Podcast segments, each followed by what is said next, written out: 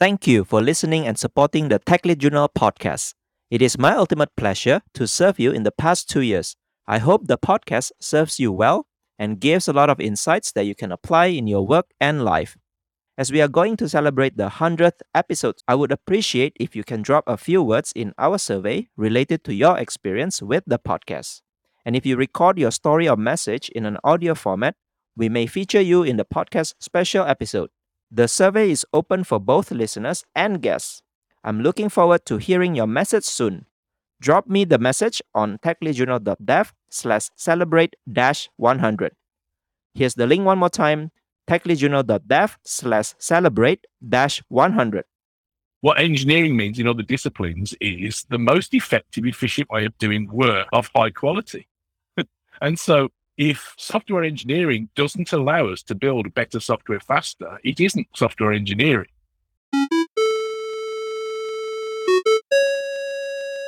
Hey everyone, my name is Henry Suryawirawan, and you're listening to the Tech Lead Journal podcast, the show where I'll be bringing you the greatest technical leaders, practitioners, and thought leaders in the industry to discuss about their journey, ideas, and practices that we all can learn and apply to build a highly performing technical team and to make an impact in your personal work. So let's dive into our journal.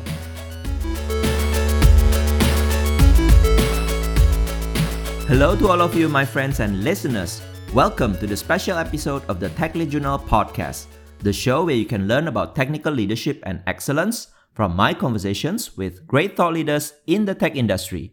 And this is the episode number 100 Oh my god, I can't believe that I finally reached this special milestone. In the beginning, when I started my journey creating this podcast, I made a pledge to myself that I would reach 100 episodes. And here we are, two years later from my very first episode. I'm really proud to have reached this milestone, and I could not have done it without the support from each of you who listen to the episodes week in, week out, and also special thanks to all the guests who appeared on the show and for sharing your expertise and wisdom. I really, really appreciate your trust, collaboration, and for your willingness to share back to the community. And personally, I have grown a lot in the past two years by serving all these great contents, and I really hope that all of you enjoy and grow yourselves as well. And by the way, if this is your first time listening to Tech Lead Journal, make sure you subscribe and follow the show on your favorite podcast app and the social media on LinkedIn, Twitter, and Instagram. And for any of you who wants to contribute back to the creation of this podcast, support my journey by subscribing as a patron at techleadjournal.dev slash patron. For today's special episode, I am super excited to share my conversation with another great thought leader in the software industry. Since I read his groundbreaking book, Continuous Delivery, and applied many of the principles and techniques mentioned in the book, I have benefited a lot in my professional career and still continue to advocate its best practices wherever I can. The book itself won the Jolt Award in 2011 and has been continuously impacting the industry since then, even until now. And so, as many of you would have already guessed by now, my guest for today's special episode is Dave Farley.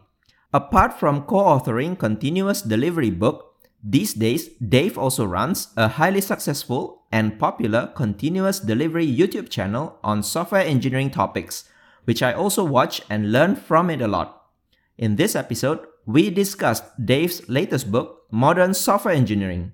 Dave started by explaining his view on modern software engineering and why it emphasizes on practices for building better software faster. Dave described the foundations of the software engineering discipline and he explained the core competencies we need to succeed in modern software engineering by becoming experts at both learning and managing complexity.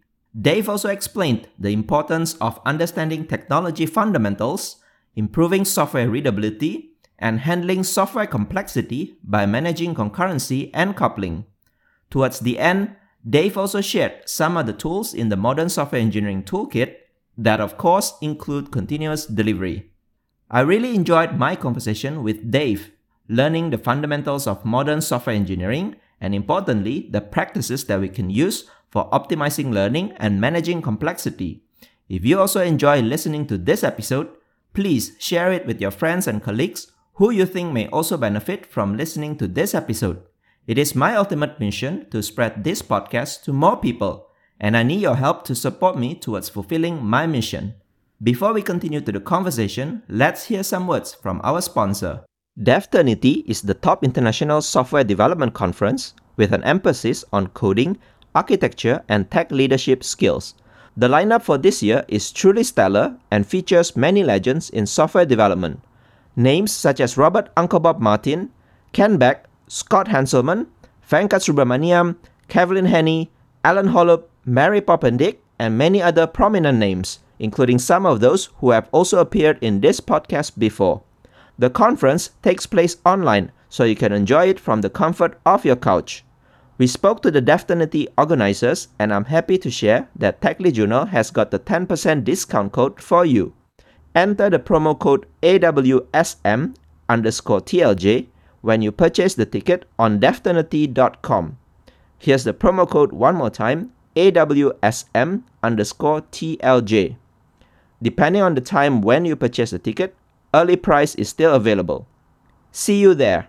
Today's episode is proudly sponsored by Skills Matter, the global community and events platform with more than 100,000 software professionals.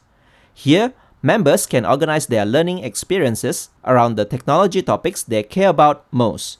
You get on demand access to their latest content, thought leadership insights, as well as the exciting schedule of tech events running across all time zones.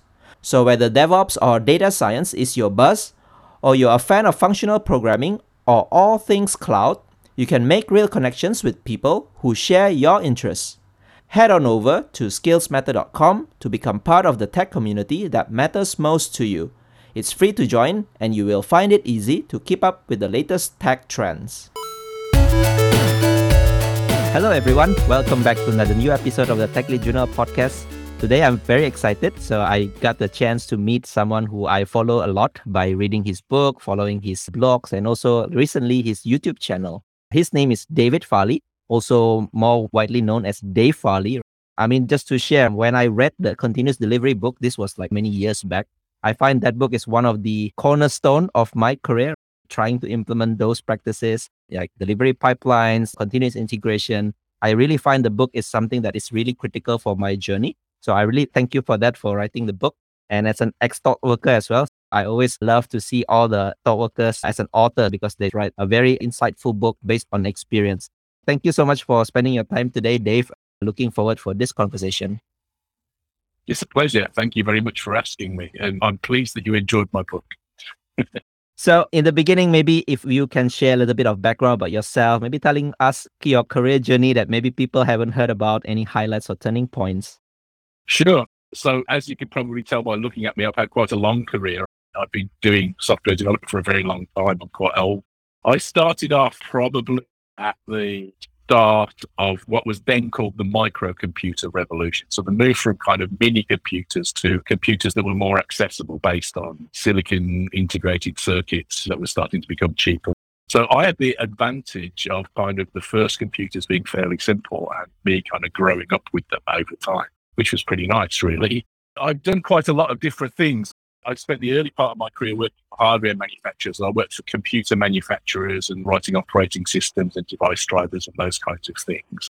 And then later, I got interested, I don't know by accident, but in kind of distributed systems, starting to build for those days larger scale distributed systems. I think I have a shout for kind of being part of a team that invented the concept of microservices a long time before they actually took off.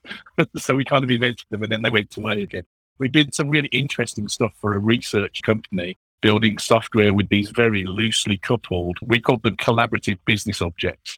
It's still the most interesting software in the sense that you could introduce two pieces of independently developed software and they could do useful work together, which I've not seen anything do that quite as well it was a fascinating project to work on.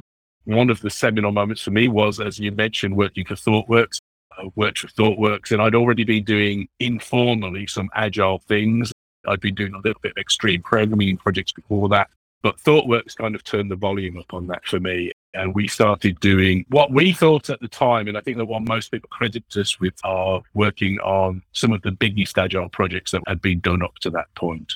And so we would start pushing the boundaries and finding difficult things, difficult problems with how do you apply extreme programming when you've got 200 programmers. We started addressing that kind of thing. And I think that was one of the things that sort of gave birth to the concepts that have steered my career since in terms of continuous delivery and taking a more engineering kind of approach to thinking about solving these kind of problems. The latter part of my career, I spent nearly all of my career building real software for people one way or another. About six years ago, my friends and family convinced me that I ought to start my own business because I was always a bit nervous of doing that kind of thing. And so I started a consultancy. These days, my job really is a software consultant advising organizations all over the world usually big organizations on how to do a better job of software development. And not to mention also producing YouTube content because you seem to be very productive yeah. in churning out contents every week. Sorry to interrupt you. That was an accident as well. As you could probably tell, I'm not somebody that plans my career. that was an accident forced on us by the pandemic. I was very busy with consultancy. The pandemic happened and that stopped my wife and I were looking around saying, what are we going to do? we were supposed to go to Brazil next week. you know, what are we going to do now? And so we started the YouTube channel, partly just as a means of keeping us sane and having something to do. And it's been extraordinarily more successful than we ever anticipated or hoped, which is very nice. I can also see the plaque behind you. So I think that uh, yeah. kind of like after you reach some hundred thousand subscribers or something like that, right? That's right. So we got that earlier this year. We've just passed 120,000 subscribers. We're rapidly approaching, or we've just crossed the 5 million views mark. So it's quite a big channel now for a technical channel. We release a video every week on a Wednesday and we get tens of thousands of views every week. We usually would get about quarter of a million views a month. That's quite a lot of people coming along with the journey and at least listening to these ideas, even if they don't always agree with them, which is good because then we can have the debates. And it's not just about the number of viewers, but I think the quality of the content, I think is pretty rare still. I rarely find YouTube videos that covers all these technical contents that is deep and also based on real experience. So thank you so much for producing that. And I hope that it will continue to grow. For today, I think we will discuss mainly from your latest book, which is titled Modern Software Engineering. The first thing that comes to mind for me when I look at the title, why do you call it modern software engineering? Is there the old ways of software engineering and there's a new modern way of software engineering? Yeah, it was a title that was stuck in my mind for a long time while I was writing the book. And to be honest, I was somewhat nervous at the title. The reason I call it modern software engineering rather than just software engineering, and I was nervous of the title is kind of the same. I think in our industry, we've kind of weirdly devalued what we think of as engineering. I think it's very common to think for people to say software development isn't engineering. And a lot of it isn't. I think that's fair. A lot of it isn't engineering. But in other disciplines, engineering doesn't mean heavyweight bureaucracy, which I think is what it tends to mean to us. What engineering means in other disciplines is the most effective, efficient way of doing work of high quality. and so if software engineering doesn't allow us to build better software faster, it isn't software engineering. So modern software engineering, I think, is different to what went before. We've tried to implement engineering approaches before, and they were nearly always narrowly focused on some particular set of tools or diagramming techniques or something like that, and bureaucratic and heavyweight. And that's not what I mean at all. So I mean almost entirely the opposite of that. So what I was interested in, part of my background and interests, my hobbies, is that I'm very interested in science. I think that a reasonable definition of engineering is as a practical implementation of science. You apply scientific style reasoning, which is humanity's best approach to learning, to solving practical problems. And I think that's a reasonable kind of colloquial definition of engineering. I was I was interested in those kinds of ideas. What are the ideas that we could point to, and whatever your technology, whatever the problem that you're solving, whatever organization that you're working, if you applied these principles, you'd have a better chance of success. And I thought I'd spotted some of those things over time. And they're related to continuous delivery, which was my previous book that I worked on with Jez Humble and so on, but also somewhat separate. It's a slightly different angle. It's kind of orthogonal. They intersect and they're very reinforcing of one another, but they're not the same idea. So, what were the principles that would allow us to do a better job? And I thought that was what I was trying to explore. And that's what the title was meant to try and convey. The subtitle of the book itself is Doing What Works to Build Better Software Faster. And in your yeah. book, I also find it quite insightful is that you mentioned that if our software development practices do not allow us to build better software faster, we should really change them because they are not engineering. Yes. So please yes. tell us more about this concept. Why do you think so? Like why we should focus on building better software faster? Well, the simple answer is why would anybody want to build worse software slower? I think it's the combination. In part, this is my kind of, again, colloquial take on the DORA metrics, the metrics that come out of the State of DevOps report that give us a predictive model. If you work in these kinds of ways and do these kinds of things, you increase your chances of success. And they are based on the stability metrics. What's the quality of our software? When we introduce software into production, how often does it break? And when it breaks, how long does it take us to recover from the breakage? And throughput. What's the efficiency with which we can deliver software of that quality? So that's the faster part. So working quickly, one of the findings from the DORA metrics, which is important, I think, is that there is no trade-off between speed and quality. One of the traditional assumptions is that if you want to build high quality things, you need to go slowly. What the DORA report says is no. If you go slowly, you build lower quality things. And that's what the statistics say. That's what a sociological approach to measuring the performance of software development teams finds the more barriers you put into being able to release change quickly, the worse the output. So we want to be able to move quickly. We want to be able to go faster and we want to be able to build better software. And that means that we need to be able to focus on be able to learn, find out where our mistakes are, correct them really quickly and efficiently. And that kind of is one of the ways in which this plays in with continuous delivery. Continuous delivery is a fantastic way of being able to build better software faster from my career itself, I can tell that so many experience from my view is that we build software faster in the beginning, but turns out after a long period of time or maybe few months, it starts to get slower and slower. And maybe many people have left. They don't know about the context, the domain problems. So I think maybe some of the tools that we will discuss today can help people to really build better software faster, like continuously. So you have a definition about software engineering, right? If I can read here, is that the application of empirical scientific approach, which you mentioned in the beginning just now, to finding efficient economic solutions. So the economic solutions here is also quite interesting to practical problems in software. I know that you cover in the book that some of these keywords are really important. Maybe if you can discuss slightly some of these terms, why do you think it's important to define software engineering using this way? So I was trying to get the simplest, minimal description of what I was thinking in terms of engineering. I was quite pleased with that description that you just read out because it's fairly lean, it's fairly concise, but I think he doesn't miss anything important. So applying the reasoning, the rational approach of science. I think that one of the fundamental natures of science is that the differences between science and almost everything else is that we start out assuming that we're probably wrong. And that's a very healthy thing to do in engineering and in software development at all. So we're going to apply scientific style thinking in a light way, not overburdening, not bureaucratic way, but we're going to be informed by that kind of thinking. We're applying that to solving practical problems. We're not doing theoretical research and proving that quarks are the basis of particles or anything. We're building things. And so we've got to be practical and pragmatic so the empiricism of engineering, just trying stuff out ultimately, is a big part of it as well. The economic part is, again, part of engineering. If we are physicists, we can imagine building machines out of black holes. Thinking about that practically, economically, in energy terms, we're not ready to do that kind of thing. For us engineers, we are building things. And so there are always economic constraints at some level that's about the amount of time and effort and money that we spend, but also economic constraints in the sense of the performance of our delivery system and the performance of our software, the carbon footprint of the software that we create, that kind of thing is an interesting question in its own right. So I wanted to get that in there as well.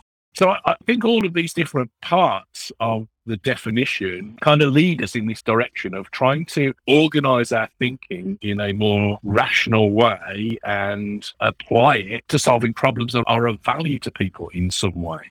That's what I was trying to reach for with the definition. Thanks for that explanation about the software engineering. So I think for us, we need to probably redefine some of our understanding. Software engineering is not just writing code that works and deploy it. I think that's a really good point. One of the things that I'm obsessed with at the moment is watching SpaceX build their space rockets to go to Mars. That's engineering live on YouTube. You can kind of watch it happening in the real world. That's not theoretical. They're evaluating their ideas. They're blowing spaceships off. They're learning from that. They're making progress step by step. And I think all of these things kind of come into an engineering approach to solving problems and thinking about the ways in which stuff can go wrong and all of the time looking at how to improve and refine our designs and our solutions so that they'll better fit the problem that we're trying to try to solve. For us to follow this definition of software engineering, you mentioned there are two things that we have to be expert at. So one is actually to become expert at learning. This comes back probably to the scientific approach that you mentioned. Yep. And second is experts at managing complexity. Maybe if we can cover one by one, let's start with experts at learning. So you mentioned there are a few key things, like five things that we need to be able to practice in our software engineering or software development day to day. So what are those five things? Yes. So experts at learning, let's just say why that's important, first of all. It's to do with this kind of scientific engineering philosophy of assuming that we're probably wrong. We're not going to start out with perfect vision we're not going to be able to predict the business context, the technical context, the socio-technical context of how we organize ourselves to work. We don't know the results of any of those things. At some level, we're going to get all of those things wrong. And so we want the ability to make progress while we don't know at the start of a project when we don't have all of the answers yet. Therefore, we want to optimize to be able to learn. Microsoft did some research into their own ideas and found that two thirds of their ideas produced zero or negative value for the company. So you'd like to be able to learn which were the bad ideas early on if you wanted to be efficient. So we want to optimize for be able to learn all sorts of things. What the problem is that we're really trying to solve, what our users really need to be able to solve that problem, what our technical solution fits. Does it really work? Is it releasable? Is it compliant? All of those things. You want to learn ways of doing that. How are we going to work? In order to be able to do that, as you said, there are five principles that underpin our ability to do that. So we need to work iteratively. We would need to work in many small steps so that we have many opportunities to kind of look at what it is that we're doing and refine it. Oh, that didn't work. Let's not do that anymore. That kind of thing we need to take feedback seriously. We need to understand what information we need to gather in order to be able to determine whether our ideas or our solutions are useful or helpful, whether our products are landing with our customers, whether our tests are passing or failing. We want to optimize great feedback to do that. We want to also be able to work incrementally. We want to be able to build systems almost evolutionarily, sort of bit by bit, not all in one great big chunk. So we want to be able to deal with these things more independently so that we can kind of carve it out. And certainly if we're working on a big scale, divide up the work so that different parts of the organization can work on different parts of the problem. So working incrementally is part of all of that. We want to work experimentally. If we want to start being more scientific, being more like engineers in our approach, then we should apply a little bit of discipline around the way in which we think about making changes. The key to that for me is to think experimentally. We want to make little predictions. We want to say, well, this is the problem that we're looking at the moment. We think if we did this thing, this would improve our position on this problem. How would we tell whether that thing was or wasn't working? That's the difference between an experiment. It's that step of predicting what the outcome is and then carrying out the test. So you could think of this as a test with a product. We think that if we do this thing, it's going to improve the sales for this widget and we'll put it into production and see what happens. Or you could think of it as a test. I think that that code should do this thing. If it were to do this thing, this is the assertion that I would be able to make. Then I write some code to fulfill that assertion. These are ways of it working experimentally, and that can and for me has become pervasive. That's the way that I now think about and practice nearly all change where I can. So, what is it that I'm trying to do? How would I understand the results of this thing? And I'm just thinking in that way. It doesn't need to be heavyweight. It can be really fast, really short, really efficient, but it's just a slightly more disciplined, organized way of structuring our thinking that gives us better results. And the last one is empirical. We already talked about empiricism. Engineering is about real world things. It's not about some ivory tower imagination of a system. It's about the reality of it. So we need to gather feedback from production. We need to be able to understand what's really going on. We need to be able to make practical decisions based on what it is that we find. Elon Musk is building his space rockets out in Texas. I'm sure that they're doing very sophisticated computer simulation. But at some point, they build stuff out of metal and then they blow it up on a test stand to see how it works. That's how engineers think and that's how they operate. If you look at the development of any sophisticated engine, think about an aeroplane aeroplanes used to be incredibly dangerous things. In 2017, the equivalent of two thirds of the population of the planet flew in commercial airliners and not one person died. That wasn't possible in the early versions of aeroplanes. We had to go through that pain of things breaking and killing people and say, oh, well, we won't do that anymore. We'll relearn. So it's about work incrementally and growing and learning based on mistakes that we make fundamentally. And we've got to give ourselves the freedom to be able to operate that way and to make those kinds of mistakes, but to, when they occur, to learn from them and to correct them. So I think those five things iterative working, feedback, incrementalism, experimentation, and empiricism are the cornerstone of our ability, really as a species, to be able to learn effectively and efficiently. I can't imagine anything that we could consider to be engineering without those things. So the first third of the book is really about exploring those ideas in much more detail, looking at each one of those principles and kind of picking apart and seeing how it fits with software development. When I read these five key principles, they seem to interrelate with each other. Of course, they support each other, and then you become expert at learning. So these days, many people I think, already understand agile. they work iteratively. They probably try to build a short feedback loop and things like that. Where does the thing go wrong? Why do you think still you still need to reiterate these kind of concepts? Because agile, if I understand correctly from the beginning, from the get go, is actually to adopt all these kind of things, right? Iterative, incremental, short feedback loop. And there's also an experimentation part where after the sprint, maybe iteration that you deploy and learn from the customers. So why it seems like these kind of things are still forgotten or maybe misunderstood? I've had the good fortune during the course of my career to be fairly close to the birth of some influential big ideas. My observation is in all of those circumstances, if you talk to the people who came up with the big ideas after their ideas were successful, they said, We didn't mean that. because there's kind of this semantic diffusion thing people come up with ideas and then other people interpret them differently. And I think that's definitely happened to Agile. I think if you look at the Agile Manifesto, which is the closest thing to a definition of what Agile really means, Scrum, isn't it? The Agile Manifesto says what Agile is really about. If you look at that, that's not gone out of date. That's still pretty good. That's a pretty good specification of what goes on. The problem with agility as an approach, and I'm a card carrying agile person, believer that it was an important step. But the problem with it is that part of it is about giving people freedom to make their own choices and learn things. And that's deeply important. But there are naive ways of taking that. And one of the naive interpretations of that is that everybody has a veto on everything. So if you're working on a team and your team decides that they're going to do test driven development and one person on the team decides that they don't want to do test driven development, they won't do it. They'll veto it. That's not really what Agile was saying. The level at which autonomy works, I would say, is kind of at the level of a team. So a team agrees we're going to work this way, and then you do it. Whether you like it or not, you do it. I've definitely been there, part of the team that was doing things that I didn't think were the right things to do, but we still did it as a team because that's what we'd agreed to do. So I think there are some things like that. There's also the natural resistance of big organizations to want to change. I think my interpretation, over the years, I've worked with a lot of different organizations, usually bigger organizations, but a lot of them. I think my overall summary, if I could lump them, it's very unfair to lump them all together, but if I was to lump them all together, if I was to put words in their mouths, what they all want is that we'd like to carry on working exactly as we always did before, but get different results. And that's not going to happen. So the trouble with agile ways of working is that they're quite radically challenging to traditional corporate culture. So they're very difficult for big organizations to adopt because it means breaking down barriers in organizations.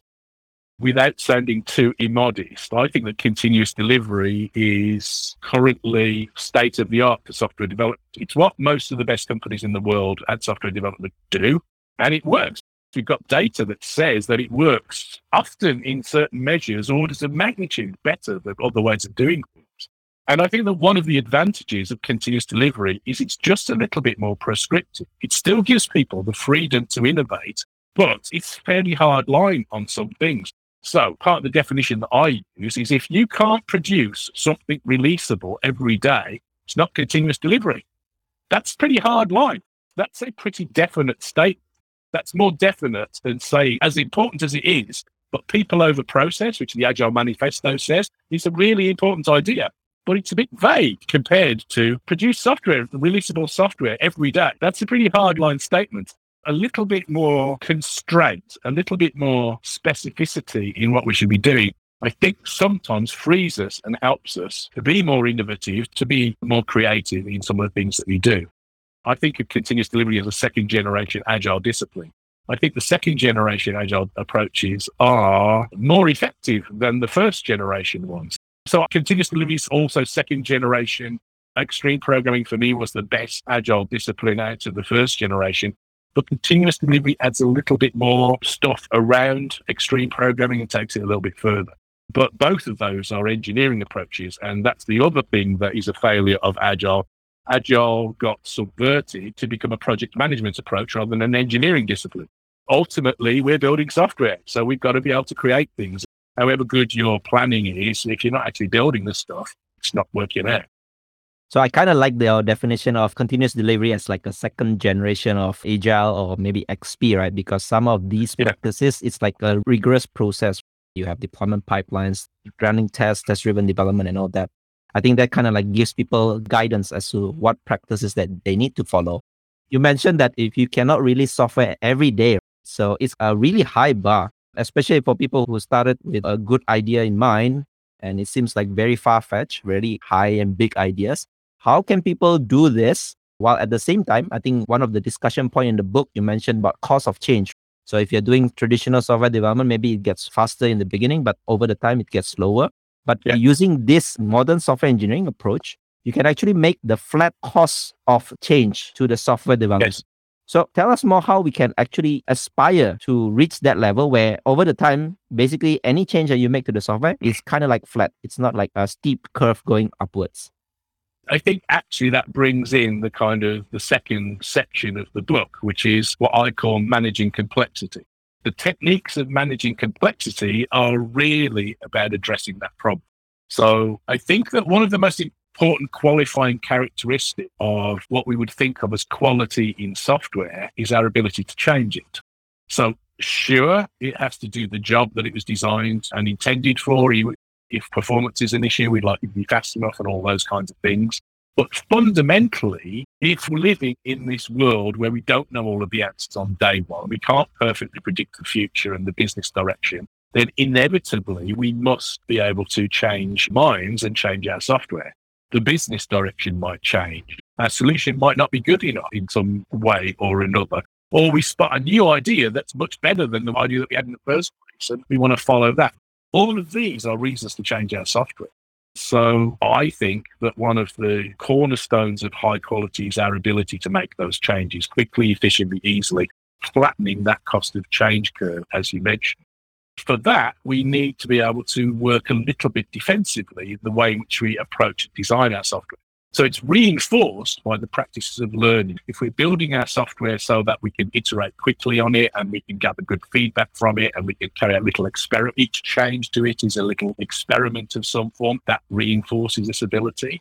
But then we need to build software that's modular, that's cohesive, the bits that are separate should be separate in the software. The bits that are closely related should be close together in the software. We want it to have good separation of concern. Each piece of our software to be focused on doing one part of the job. And then when we need to change their mind on that part of the job, we can just work in that part of the software. We want our software to have lines of abstraction We want it to hide information between one part of the software and another so we can make change in one place without worrying too much about how other places work. Having a coupling between the software is a problem, and abstraction will give us that. And that gets us to the last point, which is to manage the coupling effectively, but with a preference, a tendency more in the direction of loose coupling.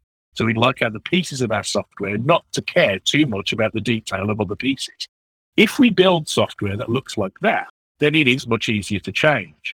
If we want to build software like that, then one of the techniques that we can use that massively amplifies all of those five properties, test-driven development prefers software that's modular, cohesive, separation of concerns, abstract and loosely coupled. It's much easier to write test-driven tests for software that looks like that if you have those properties in the code. So we've got this nice feedback loop, this nice reinforcing process. We want these properties as hallmarks of quality in our code. And we have these techniques that tend to make us put these properties in the code. That's kind of what I mean by engineering. It's not an automatic recipe. It's not going to automatically generate great software. You still need to be good. You still need to be intelligent. You still need to be thoughtful. But when you are good, intelligent, and thoughtful, and you use these techniques, it guarantees you a higher probability of a better outcome. It's not going to make sure that you're going to be successful, but you've got a higher probability you will if you work those ways. I think what the data says and what I'm trying to describe in the book.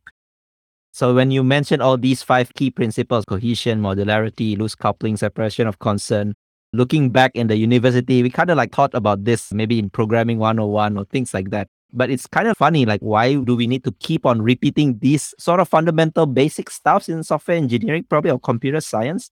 You mentioned the industry currently has a tendency to focus a lot more about tools, technologies, frameworks, or languages rather yeah. than actually emphasizing a lot on design. So tell us, how do we get wrong here? So many people talking about technologies like cloud, Kubernetes, mobile, whatever that is. But why people de emphasize on design? It's a good question. And I wish I knew the real answer. I can give you my opinions as to some of the reasons. I think to a degree it's inevitable. Software development as a career appeals to certain kinds of people. Those of us that it does appeal to are interested in how computers work and the tools. I'm as likely as anybody else to have a vigorous debate about the merits of different programming languages in a pub with anybody else. But ultimately, it doesn't really matter very much. The last language where I thought that I'd kind of consciously worked to use every last part of the language was C many years ago. There's not many parts to C, so you can see I'm a bear of small brain. But as part of the book, I tried to count up languages I've used in professional settings over the course of my career. And I reckon I've probably programmed commercial software one way or another in about 20 different languages. So they're ephemeral. Over the course of 40 years, that's one language every couple of years. so you might be more stable than me. You might be looking at that more. I've certainly done more stuff in Java than I have in Prolog. But it is interesting thinking about the way that Java works, the differences in syntax between Java and Python and all that kind of stuff. We can talk about those things. But fundamentally, when I stop and think about it, it doesn't have any impact on the way that I design software, really. It has some nuance in terms of whether I'm idiomatic in the language that I'm using or not. But fundamentally, the way that I organize and carve up the problems that I'm trying to solve with software hasn't changed very much for decades in some ways. We find around the edges, the way that I think about it, I think a little bit better now. But the same things that were important doing things in C or even in assembler are still important doing it in Python or JavaScript or F sharp or whatever else. Those fundamentals don't change. Modularity matters, whatever the technology that you're using to apply. Cohesion, the same. Separation of concerns, the same as you said, we learn about these things in university and then we discard them and say, how do I do this with Helm charts? That stuff doesn't really matter. As a result, what we tend to do, so we look at something like Kubernetes. Kubernetes is a fantastic tool. If you're Google scale doing all of these different services, that's fantastic. I see teams all of the time that are building, forgive me, some very simple little application that's probably a single process running somewhere and they start off by deploying it with Kubernetes. And you go, why does Kubernetes help for this simple little problem? How does that work? So, thinking in terms of what the problem is that we need to solve, applying things like modularity, cohesion, separation of concerns tells us how to solve it. And then we figure out the tools to use to apply to maximize our ability to build modular software that's cohesive with good separation concerns. That's the goal. The technology is just the means. It's like a carpenter being obsessed with the nails that they use and the hammers rather than what it is that they're building. We need to focus on what it is that we're building, not the nails and the hammers. Thanks for giving your insights. Like you mentioned, any good programmers, doesn't matter what language, maybe they can learn new language or even use old language. They can still produce software that resembles all these five key elements modularity, separation of concerns, and things like that. The importance yes. of managing complexity, I resonate with this as well because the more you have a growing complexity code base, the cost of maintaining that software is really huge. And we yes. probably wouldn't be able to make change as easy as maybe the first time it was written. In the last few episodes of the podcast, I've talked with some of the guests about managing code complexity, readability, and all that. I think this kind of ties back to all these principles of design. So, why do you think it's very important to have code that is manageable in terms of complexity and also readable? You mentioned it's about communication, but this is counterintuitive to people because people think writing software is just to make a program work or to solve a business problem. Yeah, and that's certainly true, but it's never a one up. So the sustaining our ability to solve those problems is in everybody's interest. It's in the interest of the organizations that employ us as well as our own. And I think that's one of the mistakes that as software developers on teams, we tend to be too short term in our thinking and we tend to optimize for next week rather than next month. If you optimize for next month, that's some different things. It's a bit like deciding that the time that you spent putting petrol in your car or charging your electric car up is a waste of time. And so you're going to do without that. And very quickly, you're going to run out of gas and your electric car will come grinding to a halt. If you do that thing, there are certain things that you need to do in order to maintain your ability to make progress. In software terms, that's precisely what you said at the start, which is the big problem of building complex software is that over time it's harder and harder to change it. That's because we didn't do a good enough job of managing the complexity as we added new things. So focusing all of the time on managing the complexity flattens that cost of change curve, retains our freedom to change our minds and to do new things, add new features, modify the features that are already there more easily. It might be difficult work sometimes, but we still have the ability to do that than if we built some big, complicated, coupled ball of mud that we're afraid to touch. So managing the complexity is about trying to organize our thinking in ways that compartmentalize the problem. It's a bit like writing a book. If I wrote a book that was just one long sentence, it might have all of the same words in it, but it'd be much, much harder to read than if I break it down into sentences and paragraphs and chapters and sections and label them. That gives us markers of where we are. We can jump to a place, different part in the book and look at only that part in the book and we need to refer back to. Those are book level tools for managing complexity. Ideas like modularity, cohesion, separation of concerns, abstraction, and coupling are software levels of ideas for managing complexity. To be fair, I apply these not just to software, but to information systems in general. The way that I organize my hard disk is kind of similar in terms of modularity and cohesion. I'm trying to break things into pieces and keep things that are related close together and things that are unrelated far apart on my disk because it makes it easier for me to navigate the system. So I think these ideas are foundational principles that we should apply pervasively everywhere. I've been talking to some people building package software and low code software. These principles still apply there. I've been talking to people that are doing machine learning. These principles still apply there. I think those are the kinds of things that we would expect if we were to identify genuinely important principles for an engineering discipline that was related to software. Yeah, I like the way that these five key principles can be actually taken not just from low level code, but actually to something bigger like machine learning and sometimes yes. building dis- distributed systems. I know that you cover about why microservice exists. What microservice exists is partly also by adopting all these key principles. There are two things when we build a complex, maybe distributed systems, right? You mentioned that two things that probably is root cause of more complexity is about concurrency and coupling. Sometimes yes. these are unconscious. So when we build software, we don't think about multi-concurrent process at one go and also coupling. It could be dependency coupling, coupling between classes, or even coupling with other services. Maybe if you can touch on these two primary cause of complexity in the modern software. Yeah, with pleasure. I think those two things, independently, but certainly combined, are kind of our equivalent of quantum physics. They're incredibly complicated. And we are always just moments away from them, which is interesting. As soon as you create a branch in your version control system or spawn a new thread, you've just jumped into that world of complexity, of concurrency and coupling between those concurrent systems. And it always comes at a much bigger cost than not doing that. And let's go back to an analogy of writing a book.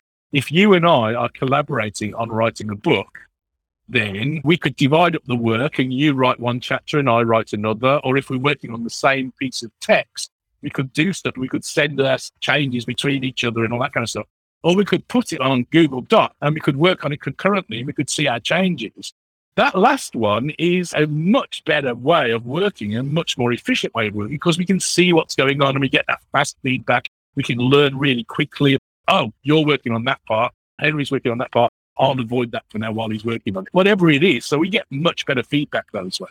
So thinking about those kinds of ideas and how the information works is important.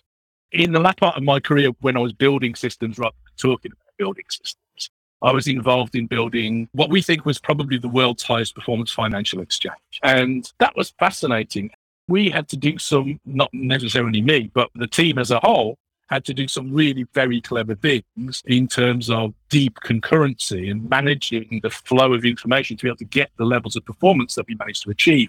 We were looking at the specific architecture of Intel processors and designing software that would take advantage of that to maximize the throughput of our code. That's very difficult stuff. And it's the same difficult stuff that we have as soon as we spawn a new thread that needs to join up with another thread. The cost, we did some benchmarking kind of things to look at this. If you just increment a number and you say, oh, I'm incrementing this number to a very large value, so I'll speed it up by making it to do it in parallel. If you just do that, then the cost of the most efficient way of synchronizing the results back so that you get a valid result at the end is 300 times slower than just doing it on a single thread. So there are naive ways of optimizing things and there are clever ways of optimizing things. Parallelism is very valuable for certain kinds of problems and very stupid for other kinds of problems. One of the places where this surfaces at a higher level recognizable places in version control. If you have a relatively coupled system and you divide that system up into a bunch of microservices, each living in a separate repository, but you don't trust them enough to be able to release them independently. So you've got to test them all together before you're safe to release. That's one of the more inefficient ways of organizing that. If you put them all into one big repository, there are different kinds of optimizations that you can do than if they're in separate repositories you're adding a bunch of overhead to your ability to go in and change code in different repos all of the time. So it slows you down. There are lots of advantages to microservices that they will give you. But this is a problem of concurrency and coupling between the pieces. I think that concurrency and coupling is the hardest part of software computer science, really. Everything else is relatively straightforward in comparison to those two things. So being defensive about concurrency and coupling is a very wise strategy. A couple of my friends are considered to be world class experts in concurrent systems. Their advice is always don't do concurrency unless you must. They're the world's experts.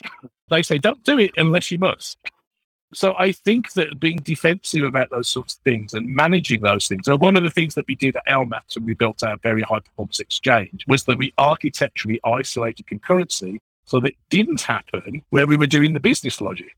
So the business logic for our system, this very, very high throughput, very widely used, hundreds of thousands of users, all the business logic was processed on a single thread for each piece of business logic.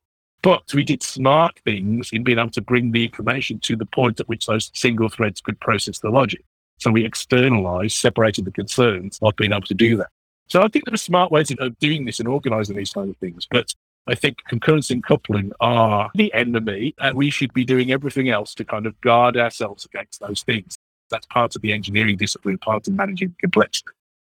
Thanks for sharing these insights. I'm always amazed when in your book you mentioned about LMAX this is like a very high state of the art kind of system. some of the principles also that you mentioned is it's not really just optimizing for speed parallelizing and all that. Your code must be readable first, and you isolate the concurrency yes. such that you can still make changes and still the system is performant. It's not like optimizing syntax or lines of code or try to make assembly code better. Absolutely, a hundred percent. One of the things that we learned and measured at LMAX was that readable code is nearly always more efficient than not. because it's not that it's an overhead, it's because if the code's readable, you're going to be striving to make it simple so that it's expressive and clear what's going on. And compilers love that shit. if the code's readable to us, then it's readable to a compiler. Therefore, the compiler can go to town and optimize it more effectively. But more than that, if it's readable, it's going to be simpler. And so there are fewer places there for nasty problems to hide. If you think about what high performance software really is, it's about delivering the most impact for the fewest instructions. That, that's kind of definition of what we would think of. And so designing for simplicity is really what we want. Simplicity is really what gives us the readability. Readability is a fantastic tool that will drive us in the correct direction. You've got to do other things for high performance as well. But readability, I think, is one of the most profoundly important tools for all of those disciplines of managing complexity. It makes our code more modular, more cohesive, with better separation of concerns, and all of those things. Those things make our code more readable. We can build little sentences up as we create our code that even a non-technical programmer would be able to understand what was going on if you get the names right. So I think you're right that readability is profoundly important, one of the real important tools in our toolbox. And also on the coupling, right? The other source of complexity. So you mentioned just now, if you write microservice, but you cannot independently release it or independently test it, this is also some pitfalls that people do. They write microservice, but before release, they need to coordinate multiple services working together and do the regression. So I learned from somewhere as well that coupling is one of the killer of agility.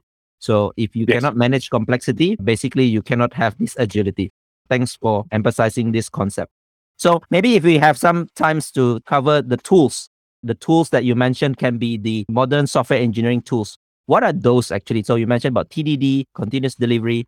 Maybe there are some other things that we haven't learned from this conversation so far. Yeah, so there are a few other ideas. One of them is, again, going back to related to the DORA report.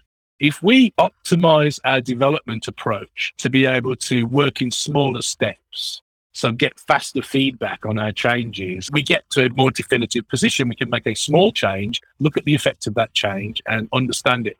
Technically, I think one of the reasons why that is important is because that's one way of limiting the variables. If we can make a small change and evaluate that change essentially in its own context without worrying about the whole, the rest of the system, that's going to give us a clearer picture of whether that change is good or not as long as that system is modular and loosely coupled and all of those other things. So that's a good way of working. In continuous delivery terms, speed is probably one of the most profound tools that I use in trying to help big organizations to transition to working with continuous delivery. You just start saying, okay, so where are you now? You're releasing once a year. So let's try and move. What would it take for us to releasing once every six months? Let's do that. Then every three months, then every month, then every two weeks, then every week, and just keep finding what the problems are that get in the way. You use the speed of feedback releasability to drive down and remove work and complexity from the development process until you can release every day. That's a great way of doing things. It's a great way of thinking about and structuring and exercising, changing the way that people and organizations work. Deployability is another of these fantastic tools. And uh, talking about microservices kind of points to that very clearly. If we want to be able to take an engineering stance, then really what we'd like to be able to do is to be as definitive as we possibly can about our evaluation of our software before we release. So I'd like to evaluate my software and have as much confidence as I can achieve before I release it, not just put any old rubbish into production and wait for it to fall over. I'd like to be able to evaluate it in as close to the circumstance as I can imagine for it to be deployable. There are two strategies, as far as I can see, that make sense to be able to do that. Both of them are driven by the deployability of the software, which is why I think deployability is a useful tool. So one of them is that we could just decide that we're going to treat our whole system as one thing. We'll evaluate it all together. If all of our tests pass, we'll say, yes, it's good, and we'll put it into production. Or we could decompose it into many independent parts, evaluate this part and say this part is good, and now that can go to production. The second one only works as long as those things are independently deployable. If at the end of my deployment pipeline, I say this part is good, but now I'm going to test it with all of these other parts before I release it, then the real pipeline is that second one where I'm evaluating everything together to be able to do continuously. You have to be able to do that once per day. And there's a lot of complexity now because I've got all these separate repos and separate deployment pipelines and lots of inefficiencies with that way of working. Microservices are independently deployable. So I think you can use the deployability of a system as a tool. So we can say, we want to release change into production. What's a unit of deployment? What is the thing that I can evaluate to the point where I'm happy for it to go into production without doing any more work? What's that unit? That tells me the scope of evaluation of my deployment pipeline and probably the scope of what goes into my repository. That's a useful tool. It's a definitive statement on how you structure your code in repositories and things like that. The scope of evaluation is a deployable unit.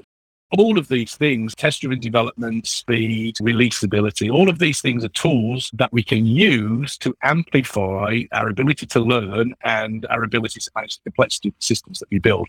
So they kind of come together, and that way of working amplifies those software engineering properties that we're striving to achieve. I like the way you mentioned about the scope of the pipeline. So in your book, you mentioned that if your pipeline says it's good, then it's good to go. There's nothing else that yes. you should wait. No yes. approval, no coordination with other teams. I think that's also another key insights for me when I read the book is because sometimes when we have a pipeline, okay, all tests run successful and all that, but we still wait the approval or waiting other system to release first or something like that. But the concept of good pipeline is that when it's good, you just release it. There's nothing else that you should worry yes. about. That's one of those semantic diffusions that we were talking about earlier. I am the person that came up with the idea of the deployment pipeline. So that's absolutely what I meant is that it's deployable at the end of the pipeline. I tend to work in more complicated industries these days, so regulated industries, building medical devices or finance systems or machinery. The challenge there is, oh yes, but we've got to get this signed off by this compliance. No, you've got to automate that as well. Tesla made a change to the Model 3 production line. This is a change to the factory. They upgrade the charging for the Model 3 car from 200 kilowatts to 250 kilowatts. That was a software change which reconfigured the factory to build cars differently. And it took three hours. Wow. So they put the software change in, it went through their deployment pipeline, and then the factory was producing the new version of the Model 3 car.